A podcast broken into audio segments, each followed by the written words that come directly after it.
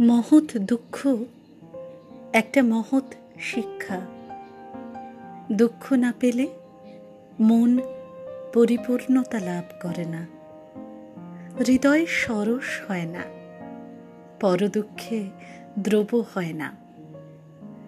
মা, ভাই, বোন, তাদের বিয়োগে তো এরকম চেতনা হয়নি।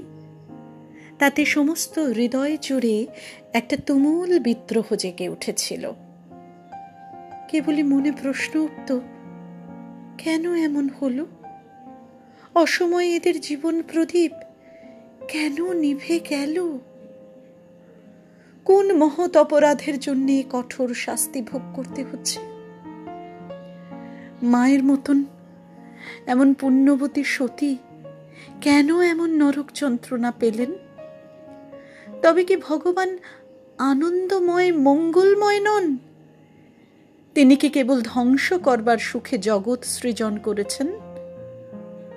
বাবা কত উপদেশ দিয়েছেন। সঙ্গে নিয়ে কত উপাসনা করেছেন।